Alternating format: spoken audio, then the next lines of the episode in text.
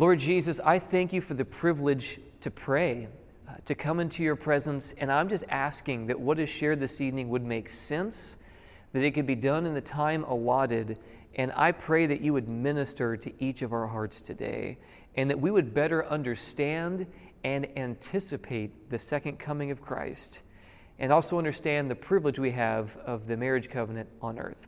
We ask this now in Jesus' name. Amen.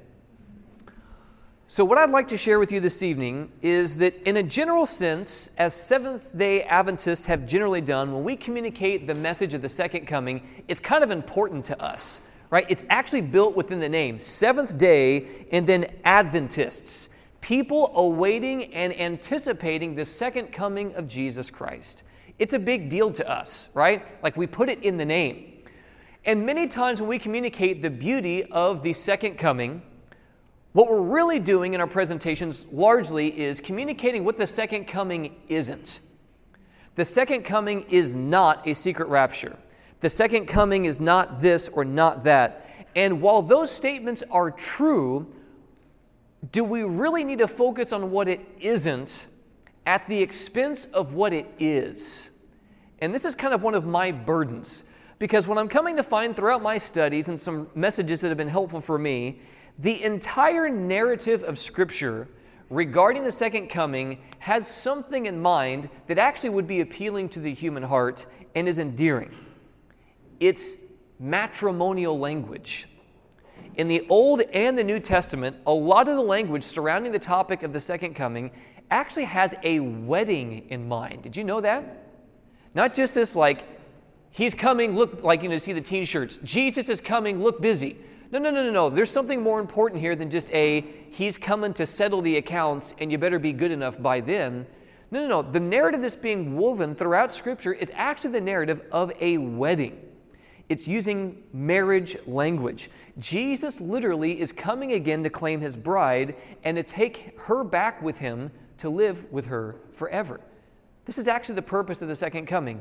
And it's amazing, really, when you think about it, because Jesus, when he came to earth, literally was willing to suffer and to die for you as his bride. And if there's anything that guarantees that Jesus is coming a second time, it's what Jesus did the first time. Are you with me? And if he's willing to pay that high of a price for something, you better believe he's coming back to collect that thing, right? No one pays $10,000 for something or, or $100,000 for something and leaves the thing in the store.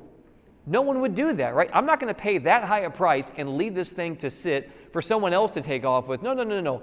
I'm coming back to get what I paid for. And that's the purpose of the second coming. He's coming back for you because he paid for you. You with me? He values you, and that's why he paid that price.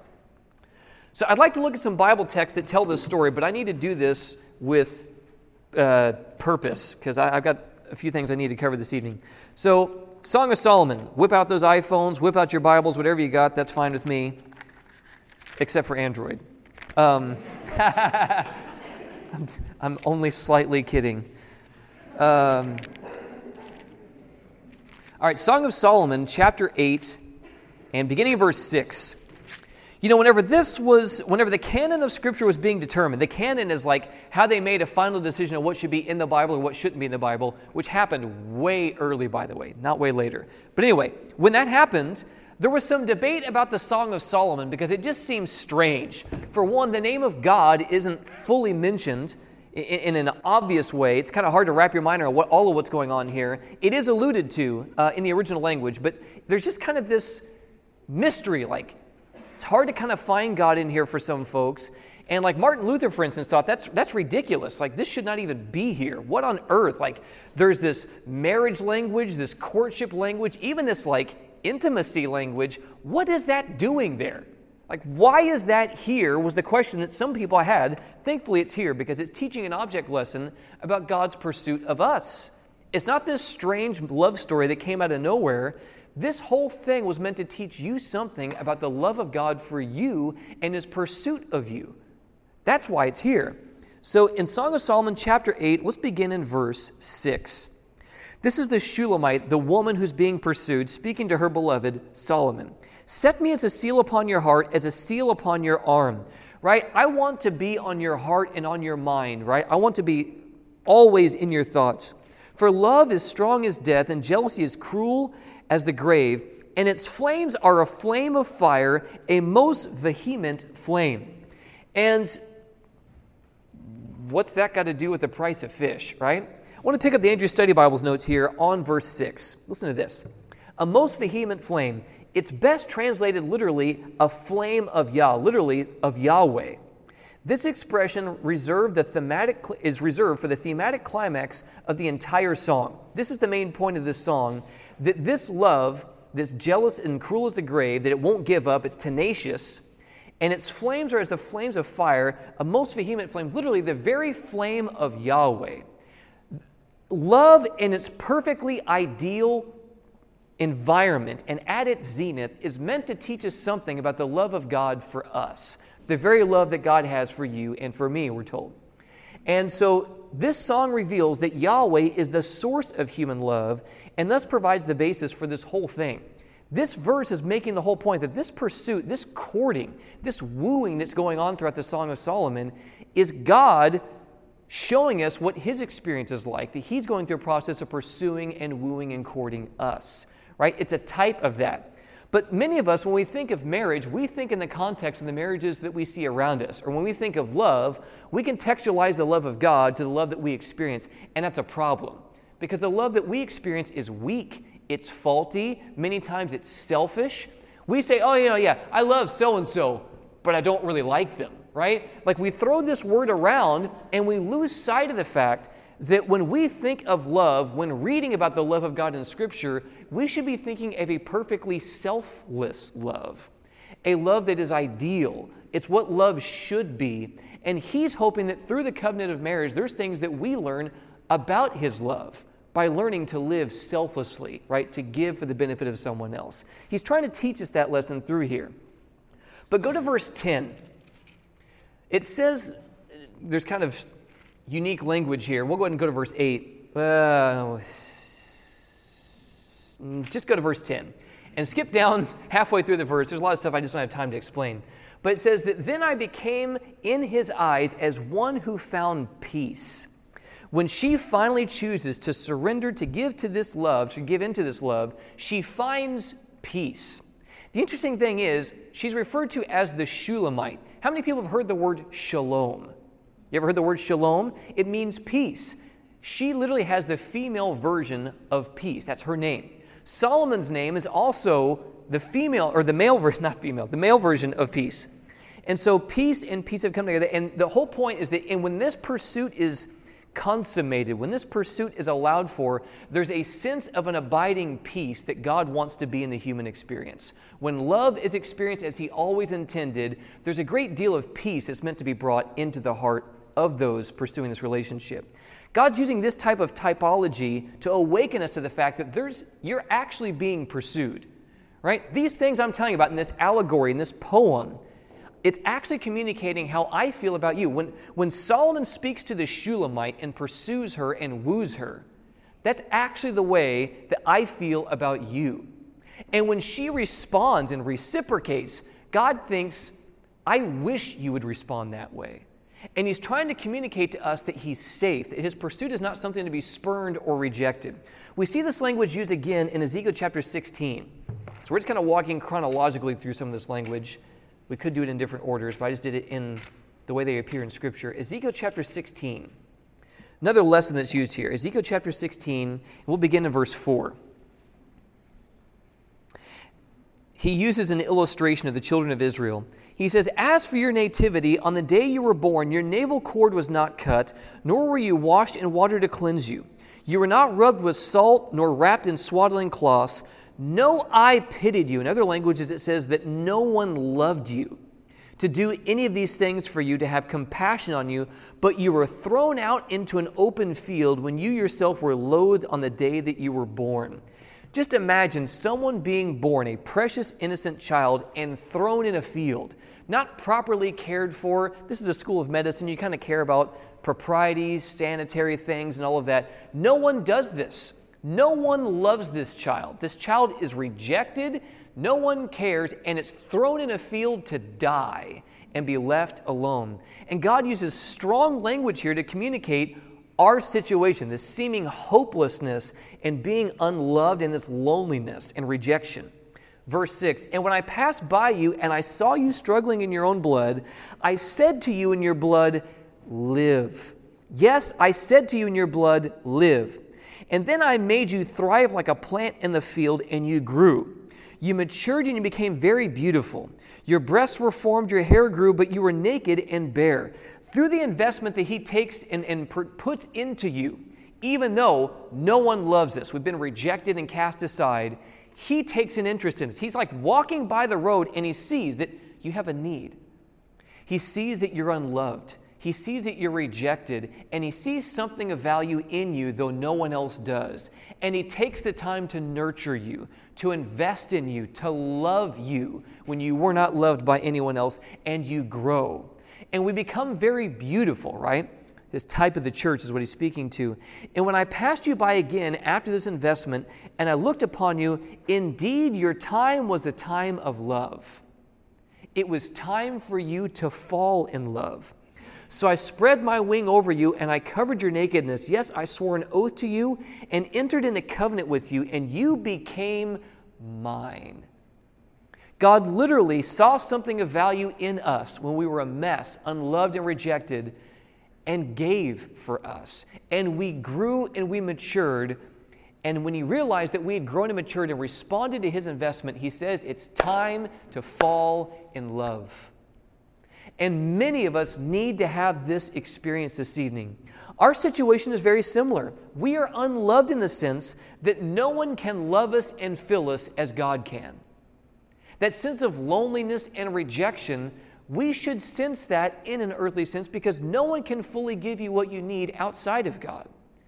And this is a lesson that some of us don't learn. My mother went through this. She was rejected by two mothers, and so she ran to physical relationships with men and seven marriages and divorces, trying to fill a hole in her life that could not be filled. Why? Because there was a God shaped, a God shaped void in her heart. She was looking for men to do for her what only God could do. And while there are beautiful lessons that can be learned in the context of marriage, those things cannot supersede the source. You with me? They can't supersede the main point.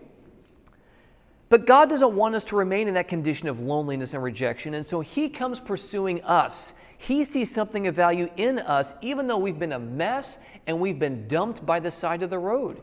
God literally sees something of value in you. Yes, even you. With whatever your story has been, with whatever your rejection has been, He still sees this. And then God literally desires you to live and is willing to do whatever it takes for you to grow and to develop and to become the beautiful bride He longs for you to be.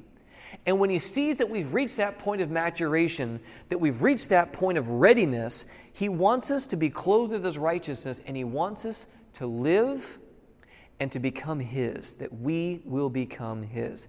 It's amazing to me, really that God is willing to love us with a perfect, unselfish love. And the amazing thing is, God literally lavishes this love upon you whether you respond or not. That's what agape love is it's giving and giving and giving, whether you ever receive reciprocation. But I'm not going to ask you to raise your hands, but if you've ever been in a situation of a relationship or a potential relationship like that, it's hard. It hurts. You give, you give, you give, and get nothing in response. It's heartbreaking and it's devastating. That pain you feel is a drop in the bucket compared to what God feels. That does not mean that pain is not real. The point is, God is very well acquainted with this pain. He understands that because He lavishes an agape love upon a people who many times do not respond. But that agape love does desire a response. Amen? He is looking for this, he does want that. And it's amazing that he's willing to do it nonetheless. 1 John chapter 4 and verse 19 tells us that we love him because he first loved us. What literally awakens us to our need to fall in love, as what he mentions in Ezekiel 16, is first encountering the undeserved love that he gives us. One of the things that awakens someone to the fact that they could be loved, that they could be accepted, is when they receive it when they feel that they deserve it the least. And this is the way that God treats you. This is the way that God treats me. And so in Ezekiel 16, when I passed by you again and looked upon you, indeed your time was a time of love. I saw that through my pursuit and care of you, you were ready to fall in love. It's time for you to fall in love. And many of us need that experience this evening. God, through his pursuit of us and recognizing there's a value he places on us, he's telling you and he's telling me, my daughter, my son, it's time for you to fall in love. For the first time, maybe for some of us, and for others, it's time for us to fall in love for the first time again. Maybe we lost our first love in our experience. We're actually going to talk about this tomorrow afternoon during Advent Hope uh, at 4 p.m. at Cutler. I'm actually going to tell, tell my story of how God has been bringing me out of depression while in public ministry and realizing that it's actually possible to lose your first love. Happened to the church at Ephesus in Revelation chapter 2, I believe. It happens to the church at Laodicea in Revelation chapter 3. Another illustration used in Scripture is in Hosea chapter 2. I'm going to summarize this one for time's sake, but these are really good things to study just to get a sense for how God actually feels about you and how he pursues you. In Hosea chapter 2, God married this bride. He lavished his love upon her and invites her to partake of his covenant, and that's us. And we spurned it and went to other lovers, but his response is so unexpected, right? If someone cheats on you, wants nothing to do with you, you would think the thought would be good riddance. I'll find someone who does appreciate my love, who does appreciate my investment. But that's not the way that God responds. And some of us may feel so guilty because we've cheated on him and run to other lovers that we feel like, I, I mean, I can't come back. I mean, I've burned that bridge. That's not the way the book of Hosea reads, and it's amazing. So here's what happens in response to the rejection and harlotry of our hearts, he says, Behold, I will allure her. I will bring her into the wilderness and speak comfort to her. I will speak love into her experience. Even though she's betrayed me, she's cheated on me and gone after other lovers, I'm going to pursue her. I'm going to woo her and speak love into her experience. This is literally the way that God the Father feels about you. When you run, when you cheat, when you steal, when you're doing everything but following God, He literally treats you the same exact way. He pursues you, He woos you, and He speaks love into your experience. And we feel so guilty, we feel so dirty that we want to reject that. And yet He keeps pursuing nonetheless. Then He says, And it shall be in that day, says the Lord, that you will call me my husband and no longer call me my master. When we encounter the amazing, undeserved love of God, it causes us to begin to have a paradigm shift. That no longer do we look at our experience with God as us just being groveling slaves, hoping to be good enough at the end of the day. We can actually look at Him as the love of our life that he actually, now there is a form of servitude mentioned in Scripture that Paul alludes to in an endearing fashion, in the same way that you would be happy to serve your spouse because you love them and you know that they love you. And that's fine. But he's not wanting you to look at him as some taskmaster who's never satisfied, that nothing you do is good enough. He literally wants you to look at him as my husband. That when I think of him, my heart begins to race. That when I think of the love that he showed me when I was in a terrible condition, I just want to be with them. This is the way that God longs for us to view Him, and as we encounter that undeserved love, that those thoughts can be awakened in the human heart and mind. It leads us to have a shift in how we view our standing with Him, and that he see, when He sees that we're ready to fall in love, then the very next thing He does is in verse 19, He literally drops to one knee. And he says, I will betroth you to me forever. Yes, I will betroth you to me in righteousness and justice, in loving kindness and mercy. I will betroth you to me in faithfulness, and you shall know the Lord. God wants you to know him as he actually is, not as our shame, not as Satan would have for us to view him, that we'll never be good enough for him, that we're a waste of his time. Many times we project our unbelief in ourselves upon God. God looks at me in the way that I look at me, that I'm a mess that I don't deserve to be loved, I don't deserve to be accepted. Why? Because most of the people in my life have rejected me and treated me like trash. Why would God treat me any different? Right? Every context I have for love is pain. How could I possibly understand how God feels about me? Some of us wrestle with these feelings. I was counseling someone last week who was sexually abused by her father every night for three years. And she cannot understand the paternal love of God. It's foreign to her. How can I possibly look at God as a father when my father was an animal and a monster? And yet we're told that Jesus' favorite topic to discuss was the paternal love of God. And this dear sister can't relate to that.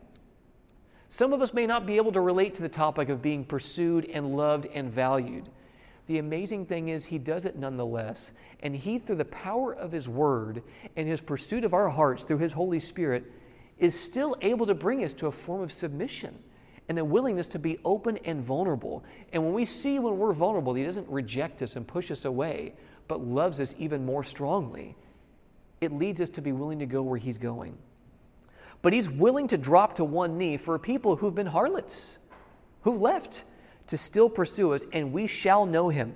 And then I will sow her for myself in the earth, and I will have mercy on her who had not obtained mercy. And I will say to those who are not my people, You are my people, and they shall say that you are my God. The walls of opposition and shame and fear and apprehension come down, and we find ourselves saying, yeah, I'm willing to be yours if you'll be mine. I wouldn't be pursuing if that weren't the case. Of course. Will you say yes to my pursuit? This is the picture of God throughout the Old Testament. So, what has to take place for this to become a reality? Like, how is God going to win her back? The very next chapter shows a price being paid to buy back an unfaithful woman. This is the gospel. This is why Jesus came to buy back an unfaithful woman and to woo and draw her to himself. So you may not feel this evening like you deserve to be pursued, that you deserve to be loved. You're still loved, you're still pursued, and he can't take it back. He loves you just because. Because that's how he does life. He can't turn that off. Remember one of my Bible teachers, whenever I went to Arise, he mentioned something in one of his messages. Why on earth would God choose to believe in and pursue people who he knows good and well will not respond? That seems like nonsense. Why would God do that? This is what he said What God knows doesn't change who he is. And love believes all things, it hopes all things, it bears all things. God literally believes all things and hopes all things about you and he can't turn that off. That's just how he does life. And that's why Jesus did what he did, even though you've done what you've done. Because he sees a value in you that you don't see in you, and he keeps pursuing nonetheless. Keeps speaking love and belief in you nonetheless. And then he pays an infinite price. And the entire reason why Jesus is coming a second time is to bring you home. That's why. Not to come and surprise people and hope they're not ready and zap them. The whole point of the second coming is to bring you home, to deliver you from your pain, from your bondage, and from your brokenness. That's why Jesus is coming. And this is why the second coming should be good news to us. It should cause our, our heart rates to increase. And this is why the people who still stood for Jesus after the disappointment in 1844, it's what made it so beautiful. The only reason why someone would weep when Jesus didn't come is because they had a love for Jesus in their hearts. It showed who truly loved God. They were willing to give all. It meant the world to them. And it showed they had a true love for Him because they were so disappointed. We are not capable of creating the type of love that God deserves or desires. And we have to admit that tonight. We just need to own that. So, where does it come from? It comes from us first encountering His amazing love for us. And this is why he's the one making the first move, even though we fail and pursue other lovers. We love him because he first loved us. And this also leads to us to have a change in our desires and leads us to begin to love the things that God loves and to hate the things that God hates. It literally changes our lives. We'll actually talk about this tomorrow morning at Advent Hope. So, the theme of Jesus coming as a husband to woo us in the New Testament is actually found in the New Testament as well. This is not just an Old Testament theme, it's found in the New Testament. John the Baptist in John chapter 3 and verse 29 picks up on this. And I need to make hay here. John chapter 3 and verse 29. But this is making sense so far this evening. Okay, John chapter 3 and verse 29.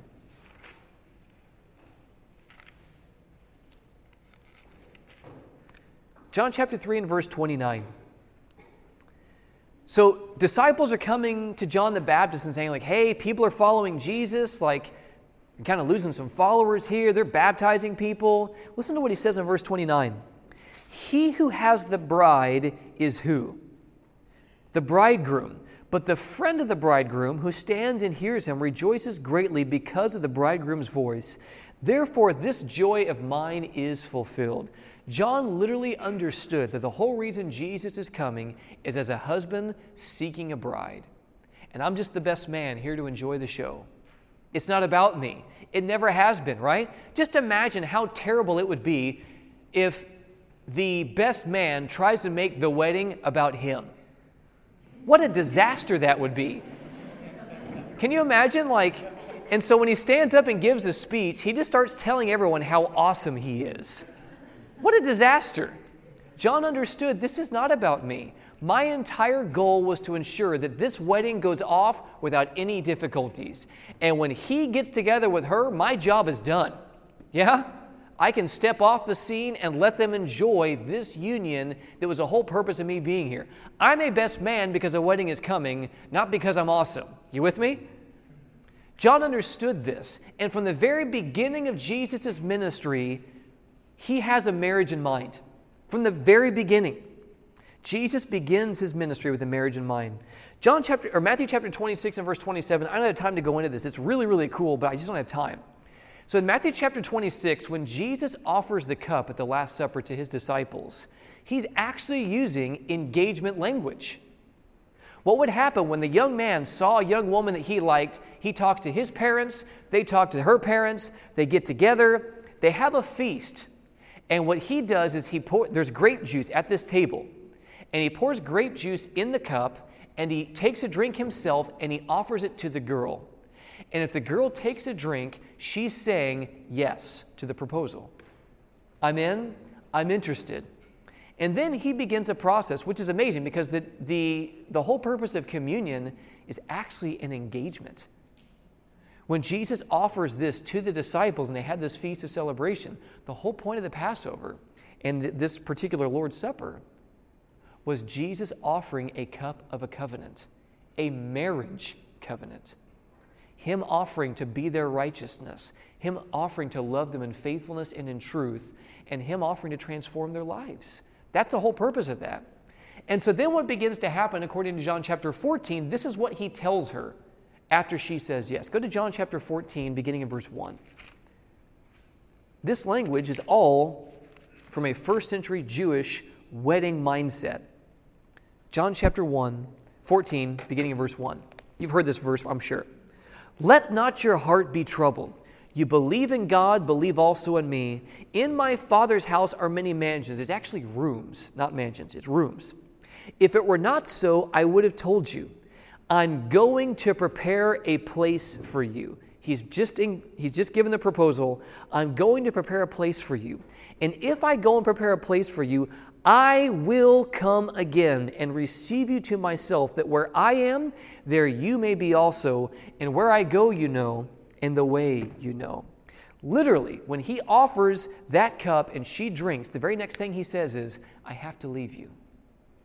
But I'm leaving for a purpose. I'm going to prepare a place for you. And what he did is he would go back to his father's house and he would build a room in addition onto his father's house. And he does not, he can't follow on Facebook and, and, and see her cheerleading for him. I'm rooting for you, boo. I'm hoping you do a good job. Make me that, make a house pretty for me. She, he does not see her.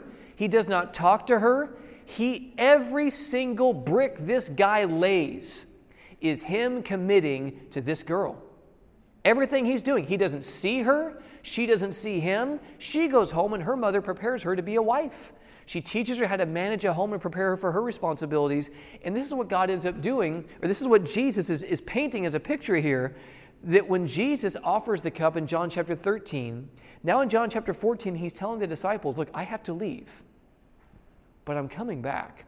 I mean, the only reason I'm leaving is not because I don't love you or I have something else in mind. I've got to make a place for you. I'm actually going to talk about this tomorrow morning, but I got to make a place for you. What that actually looks like in a tangible way and how he changes our lives. And so he goes and he builds, and he is not allowed to, to like walk and go get this girl until his own father approves the fact that this house is worthy, that this room is worthy.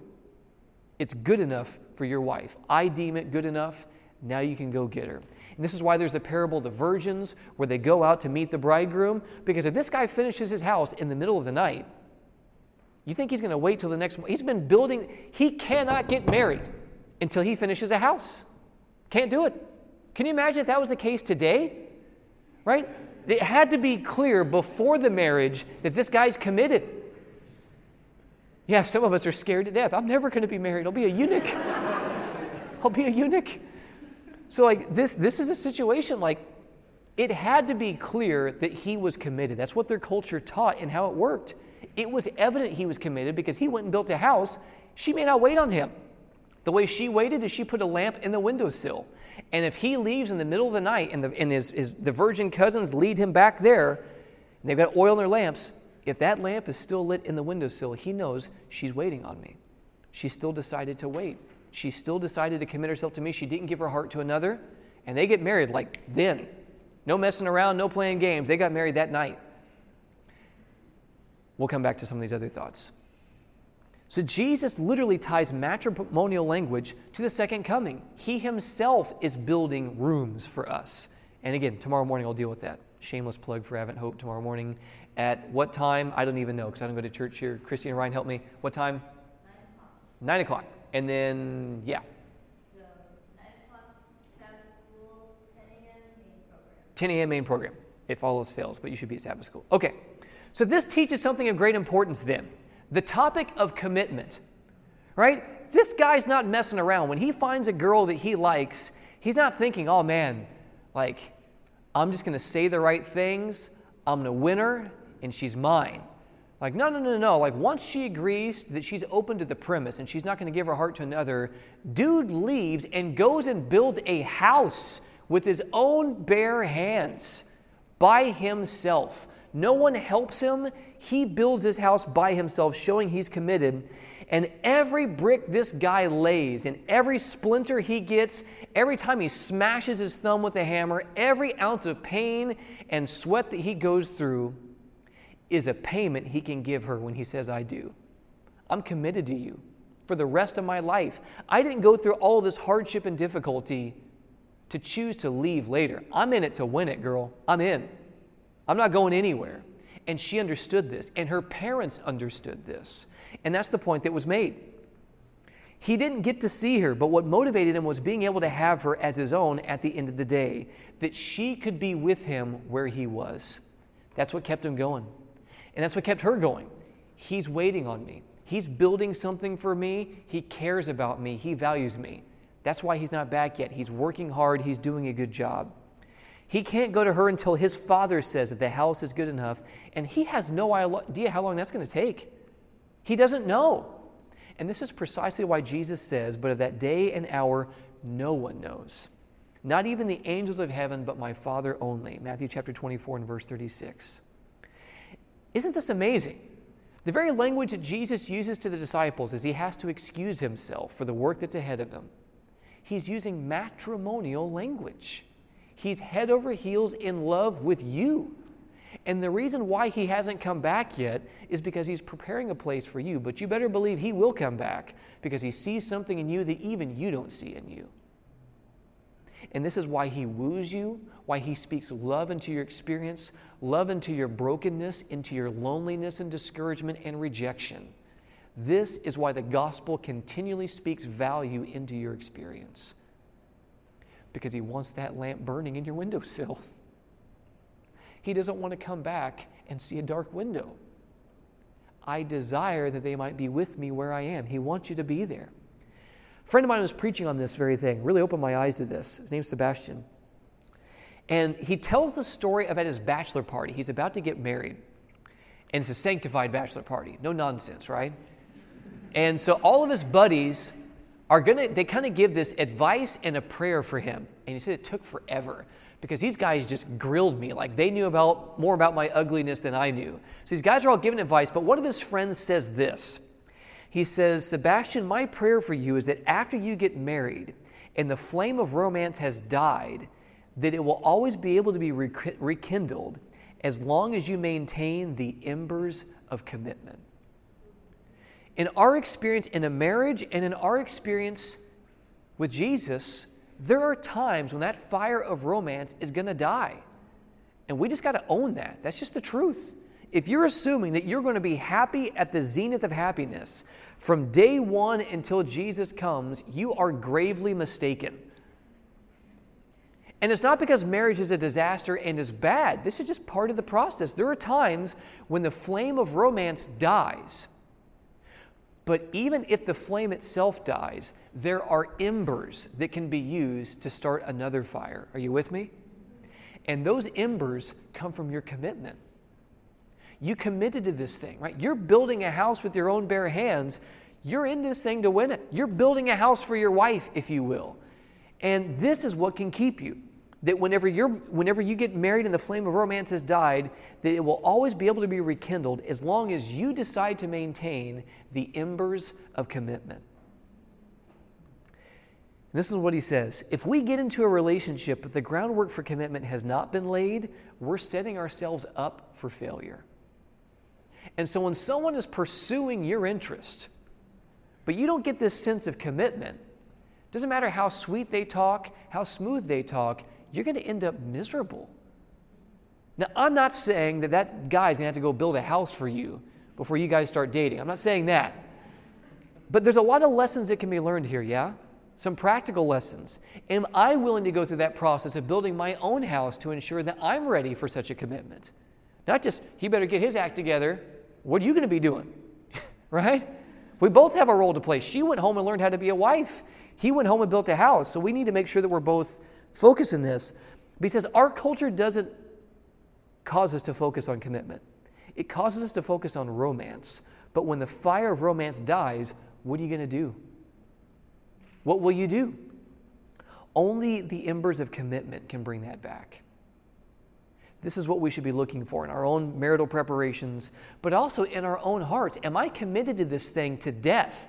Am I making a so help me God till death to us part commitment to Jesus? Am I willing to do that? And he makes this illustration in the sermon. What if they made you do that when you accepted Christ? They have a wedding ceremony. Everyone gets dressed up, and the whole church is there supporting you in this decision, but the community also brought accountability. Right? You're committing till death to us part for better or for worse. That means when stuff gets difficult, when it gets trying, that you don't bail right? And Sebastian makes this point like, no, you don't understand, brother. Like, things are really difficult. he says, yeah, things just got worse. You said for better or for worse, it just got worse. What are you going to do about it? Are you going to bail, right? Or are you going to stand for this thing? This is kind of the point that we're looking at in our marriage commitment. But we need to make sure that our road towards marriage as a single person is paved with tests of commitment, he says. Otherwise, we're going to find it in our marriage that we weren't ready. And in a Jewish culture, they found out before you were married if you were committed. He knew that what it was like to prepare for a relationship. And the same thing for the woman. And he gets no affirmation as he built for her. None. It's the embers of commitment that keep this guy building when it's difficult, when it's hard, when he doesn't feel like it. It's raining. I'd rather do something else. I gave my vow. I want her in my life. I'm going to do it. And our faith relationship can be very similar to this. He closes with this thought He just kept building with her in mind. How would she view the house when he brought her there? This is what motivates him. All he had was her word that she would not give her affection to another, and all she had was his word that he was, he was going to prepare a place. And they were committed even though they could have done something else. Someone else could have come along the way, but he was committed, man. He saw what he wanted. So here's the point Love should be the motivation of our preparation for the second coming of Jesus. And true love and commitment should be our preparation for marriage.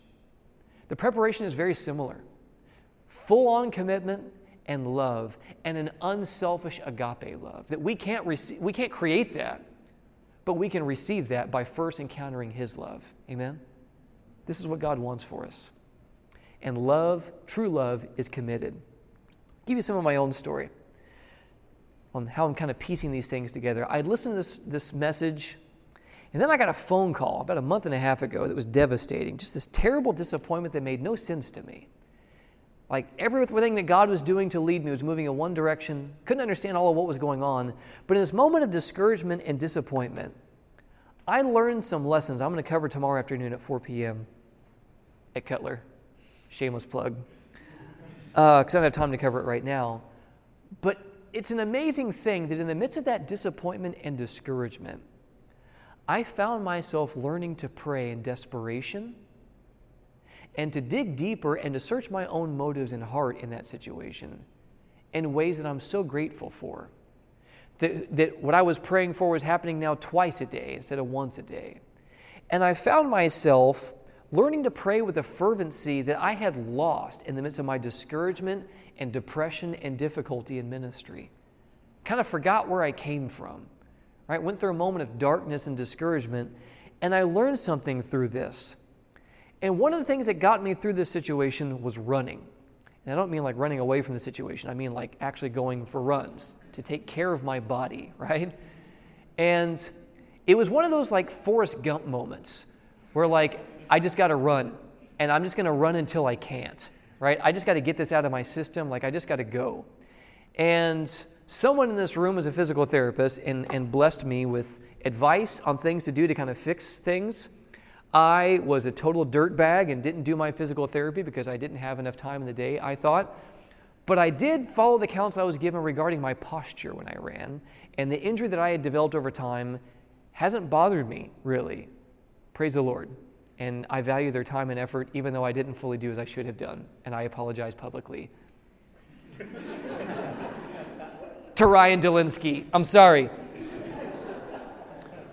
But he did offer me what I needed videos, stretchy bands, all kinds of stuff. I just stunk at life and didn't do it. But I changed my posture, and so I was getting up to the point of running like three miles, then maybe four miles. But after this situation happened, I literally just had to run until I couldn't. And I ran for five miles that day. Like I just ran, and, and I knew I could have gone farther.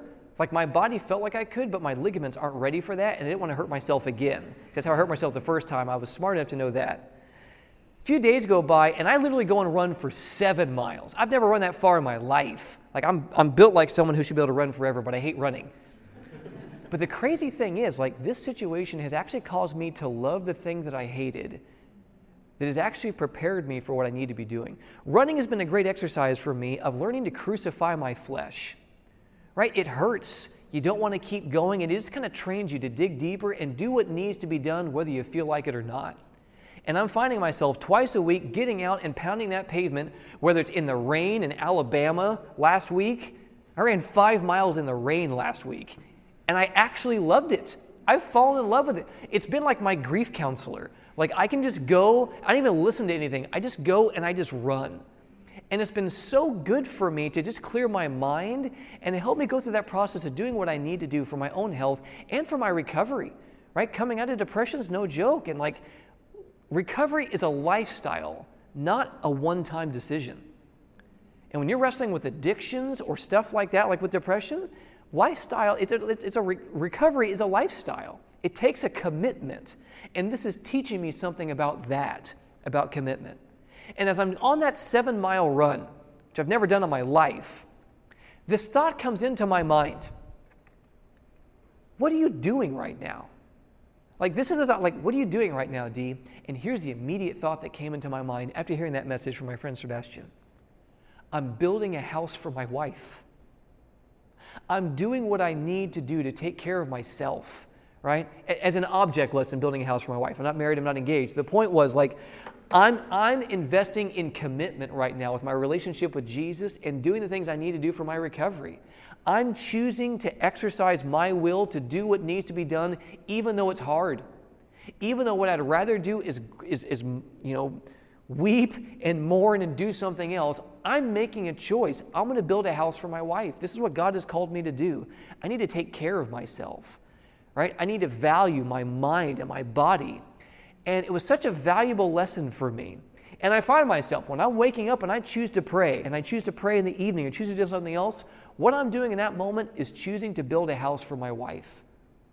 When I make that decision to get involved in service, when I don't feel like it, telling someone about the beautiful promise of Jesus' second coming, in that moment, I'm building a house for my wife. Are you with me this evening? And each of us have those convictions that God has laid upon our hearts, those things that we need to be dealing with, the things that we need to do, choosing to deal with recovery. Maybe some of us are in a dark place right now. We're dealing with addictions or other things. Maybe the way that you can start building a house for your wife is by bringing those things to Jesus and seeking help. Each of us have those decisions we need to make, but I'm choosing to make that because I don't want to keep living as I've been living.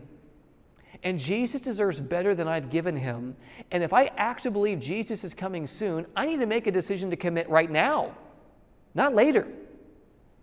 And so I'm making those choices by the grace of God, little step by little step by little step. And the amazing thing is, something that I used to hate, I now love and enjoy. It's actually been healing and a delight to me. And I believe God can do that for us. If we're willing to do the things that need to be done, sometimes we're afraid of them or avoid them because it hurts. It, it doesn't really feel all that good. He can actually change your desires. But it's those embers of commitment that give us the ability to rekindle that fire when it gets dark, when it gets discouraging and difficult. Amen? All right. Jesus in John chapter 17 prayed to the Father. These, is, these are his last words to the disciples. And in John chapter 17, Jesus literally prays for you. Did you know that? Jesus prayed for you. And Jesus, in his prayer for you, says, Father, I desire, not just, I think it would be kind of cool, it'd be kind of nice.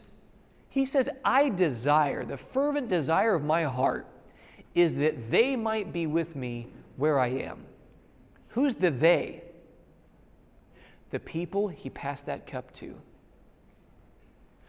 I want them with me.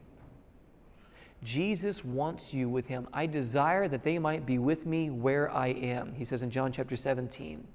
And then when Jesus is resurrected after his crucifixion and death, we're told that he literally presses into the presence of the well the angels erupt in praise. You've never seen a worship service like this. The angels lose their minds in praise because jesus is conqueror because it is finished. And Jesus literally looks at the angels and says, No, no. And he presses into the presence of the Father. And there's one question on the heart and mind of Jesus Was it enough? Are you happy with the house that I've built? Is it good enough? Can those whom you've given me be with me where I am? And the Father says, Yes. Jesus was committed. Jesus was committed to the degree that he's willing to shed blood, suffer, and die for people that seemingly do not appreciate or care. It hurt to build that house. The first one. There's a second one he's working on now, just as an object lesson. It hurt him to do this. But he had to know did what I do, was it enough? And the Father says yes. But here's the difficulty Have you said yes? Is it enough for you? Is there still a lamp waiting in your windowsill? Jesus began his ministry and ended his ministry with an emphasis on his pursuit of his bride. He had a wedding in mind. In Revelation chapter 19 and verse 7, the second coming is communicated as a wedding. It's all throughout Scripture. He's head over heels in love with you. He desires that you might be with him where he is. But here's the thing that makes it the most difficult, I think, in the eyes of Jesus. And Sebastian brings this out in his sermon. Imagine you go through all this painstaking effort. and You build this house, who knows how long it took, with your own bare hands smashed fingers, all kinds of stuff. And you're done. And your dad says it's good enough. And as you go through the middle of the night and you get to that house, the windowsill is dark. Just imagine you proved your commitment. You held up your end of the deal. You gave everything, man. Everything you had, and you built that thing by yourself. No one helped you. You did it by yourself. And you find out that she's given her affections to someone else. How would you feel in that moment? And yet, Jesus is going to have to see this at the second coming. Jesus is acquainted with a heartbreak that you and I cannot imagine. And many of us have this unhealthy view of the second coming because of the way that's communicated. You know, no one knows when he's coming, it's going to be a surprise. And so we think that Jesus is just going to jump from behind the shower curtain and say, Boo! And, and if people are ready, they're going. And if they're not, too bad. And he's going to take delight in dealing with those people and firmly. That's not the arc narrative of Scripture. He's been wooing, he's been pursuing, and he's been proving his commitment day after day after day. And when he comes on that day to receive what he was told he would receive, I'm not giving my affections to another, I choose you. I agree, I'm drinking the cup. And he comes back, and our lamps, our lamps are not trimmed and burning that romance, that fire of romance died. And with that death, even came the death of the embers of commitment. I'm not there anymore. Just not feeling it. Jesus, got other priorities, got other things I want to do. And He's going to come back for the bride that He paid for and made a way for and chose to forgive to believe in and pursue, he's going to be devastated. But he doesn't have to be. Amen? I don't know how many people in this room this evening, but he wants to see that lamp trimmed and burning. Not because he's looking for ways to keep you out and just hopes you're kind of good enough at the end of the day. The beautiful promise of the gospel is that he's good enough. Will you receive it? We're going to talk about that tomorrow morning. He's good enough. Will you receive it?